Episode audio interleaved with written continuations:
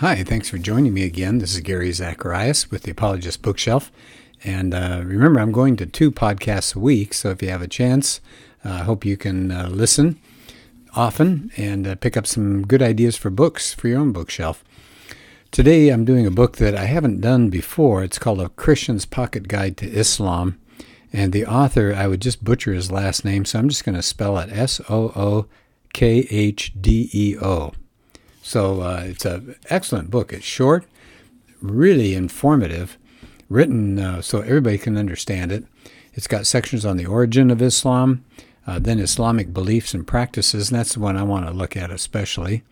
Uh, a chapter on the Quran, the five pillars of Islam, women in Islam, Islamic history, and diversity in Islam. And then they have a, several appendices. One is uh, the life of Muhammad, uh, historical development of Islamic sects, uh, the the surahs of the Quran, and then an excellent bibliography, really good.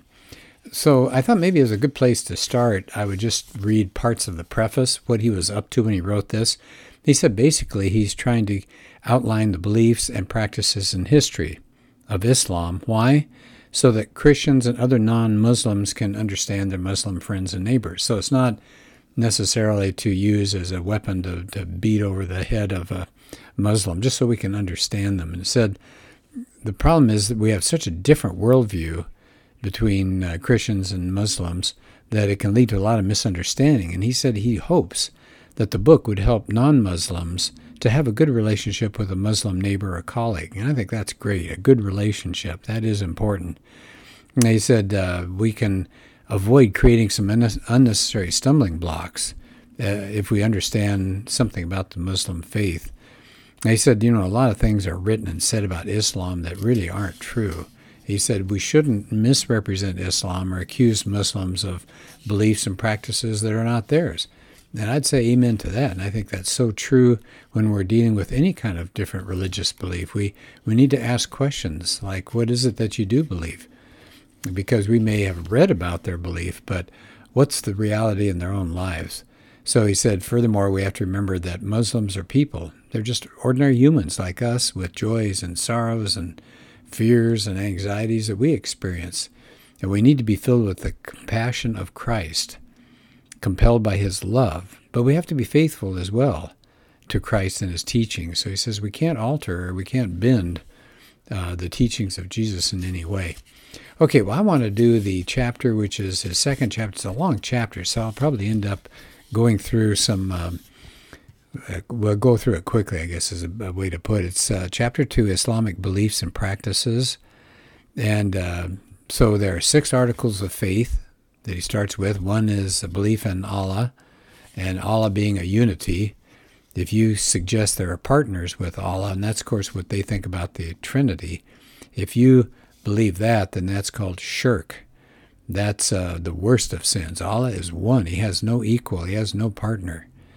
And so that's very different than the Christian understanding of God. When we pray to God, we're not praying to Allah. I don't think there's any way that we can say the two are essentially the same. Allah has too many different characteristics than the Christian God. Okay, a second belief of Islam is in the existence of angels. Now, what I thought was fascinating about this, I'd never heard this before. He says after death, Muslims will suffer what they call the torments of the grave. There are two angels, and they sit that corpse up and they ask it, Who's your Lord? What's your religion?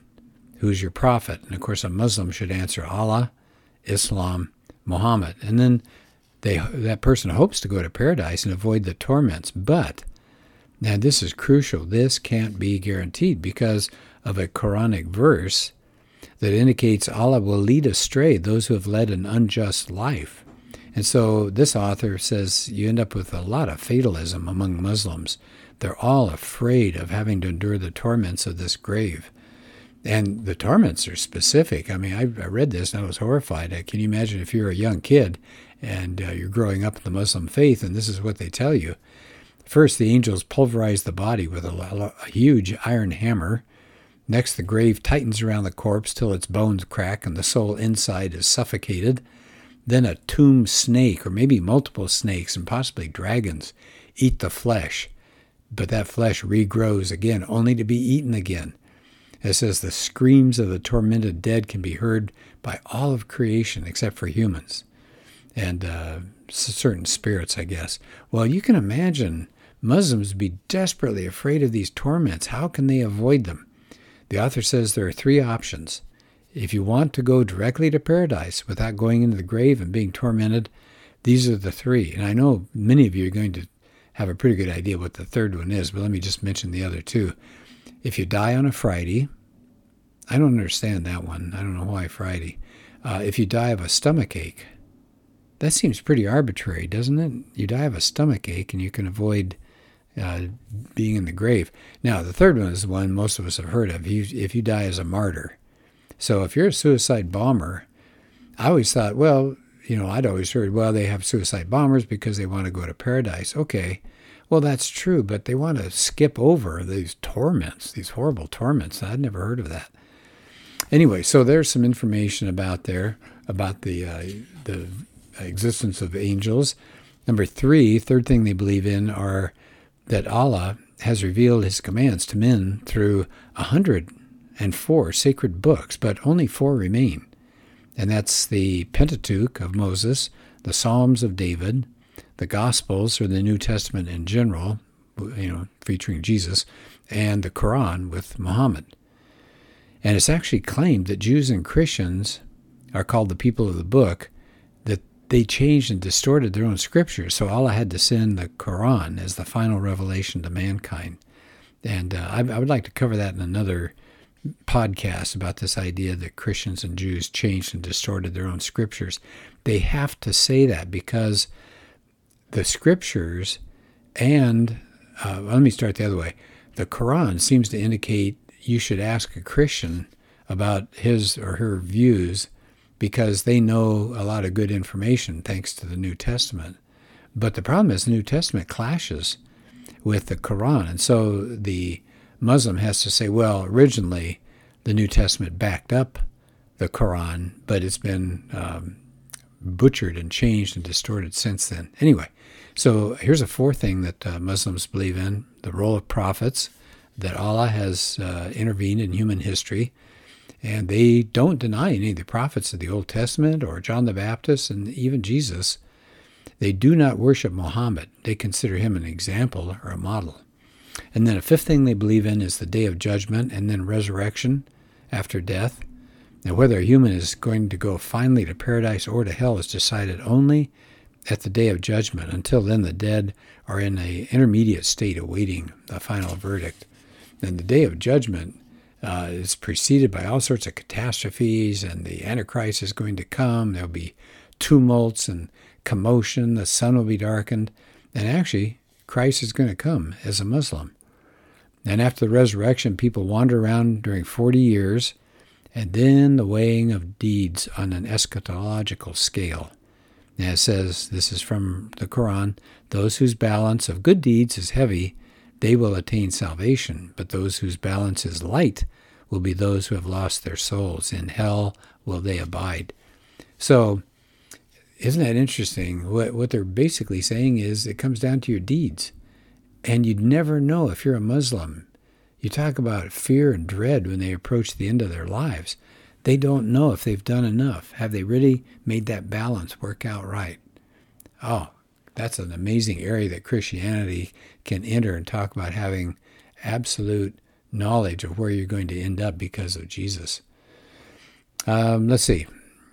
Then uh, Allah has some sovereign decrees, and humans basically just have to submit to His will, and it's inscrutable. And it, there's a lot about absolute predestination and there's more of it later on in the book. But there are three expressions in uh, Islamic uh, literature. Maktub means it is written, Makdur, it is decided, and Kismet, it is my lot. And that shows you the fatalism that's there uh, when they're trying to live their lives. Uh, they can't really control anything, it's all been done for them. Well, another section of this first chapter, well, the chapter I'm covering here, is on Sharia, Islamic law and it's been used by uh, all of these things of the Quran and the sayings of Muhammad and others. They've combined it all together to create a huge body of rules and regulations, and that's Islamic law. That's Sharia law. And it's so different than Christianity. Uh, Christianity doesn't have anything like this. It regulates not only the Muslim's devotional and personal life, but the governing of an entire state. And they have all sorts of rules in there regarding non Muslims, mainly Jews and Christians, and they're called dhimmi, and they're treated as a subjugated people. They're certainly second class citizens. They have to pay a special tax. And another feature, he says, of the Sharia law are all these draconian punishments for certain crimes, like amputation for theft or stoning for adultery. And there's a death sentence for any adult male who leaves the faith. Wow. No wonder they stay close to um, Islam. And, and, imagine the fear and trepidation if they have some of their visions that apparently a lot of uh, Muslims are having of Jesus and they walk away from the faith. Uh, they're not only getting away from their families who may disown them, but maybe their own lives will be uh, in danger. Then he, he talks about the Sharia law when it comes to women. It says it doesn't reflect our idea of equality. Women are considered of lesser value. And uh, we see all these laws concerning things like inheritance and compensation and legal testimony. They are hemmed in and they're restricted. And they, uh, they're, they're treacherous individuals who can lead men astray. And so they're really uh, shackled with these laws. Um, let's see here. Let me do a couple more things here before time runs out here. Christian minorities, if they're in Muslim majority contexts, they're despised and discriminated against. The Sharia teaching about apostasy says it's so dreadful, there's terrible shame felt by a Muslim family if one of the members converts to Christianity. And the goal of Muslim radicals is to introduce full Sharia all over the world. And then um, another section here is talking about a doctrine, taqiyya. Hope I'm pronouncing it right. It means dissimulation. And it's it's how Shias first came up with the idea of how they could deal with persecution. So here's how it goes. Muslims can save their lives by concealing true beliefs. And then it got expanded to say that you can have that kind of deception, not just to save your own life, but to save your honor or to save property. And so war is uh, a, a time where you can be allowed to dissimulate and all. And it's actually any kind of defense of Islam. So many Muslims actually feel completely justified and have no problem or qualms about lying to non Muslims about the nature of their faith. They really believe they're doing the right thing. They're editing and producing a sanitized version of Islam and Islamic history to non Muslims. And because it's okay, you can do that. You're saving your life and you're saving uh, Muslims in general. And so now we've got Muslims embarking on what seems to be what the author calls a deliberate plan to enlarge and elevate the place of Islam in all sorts of academic disciplines. And we're seeing that all across the Western world. And the message that we're getting is that Islam was completely peaceful and blameless, and everything bad that happened was the result of Western imperialism.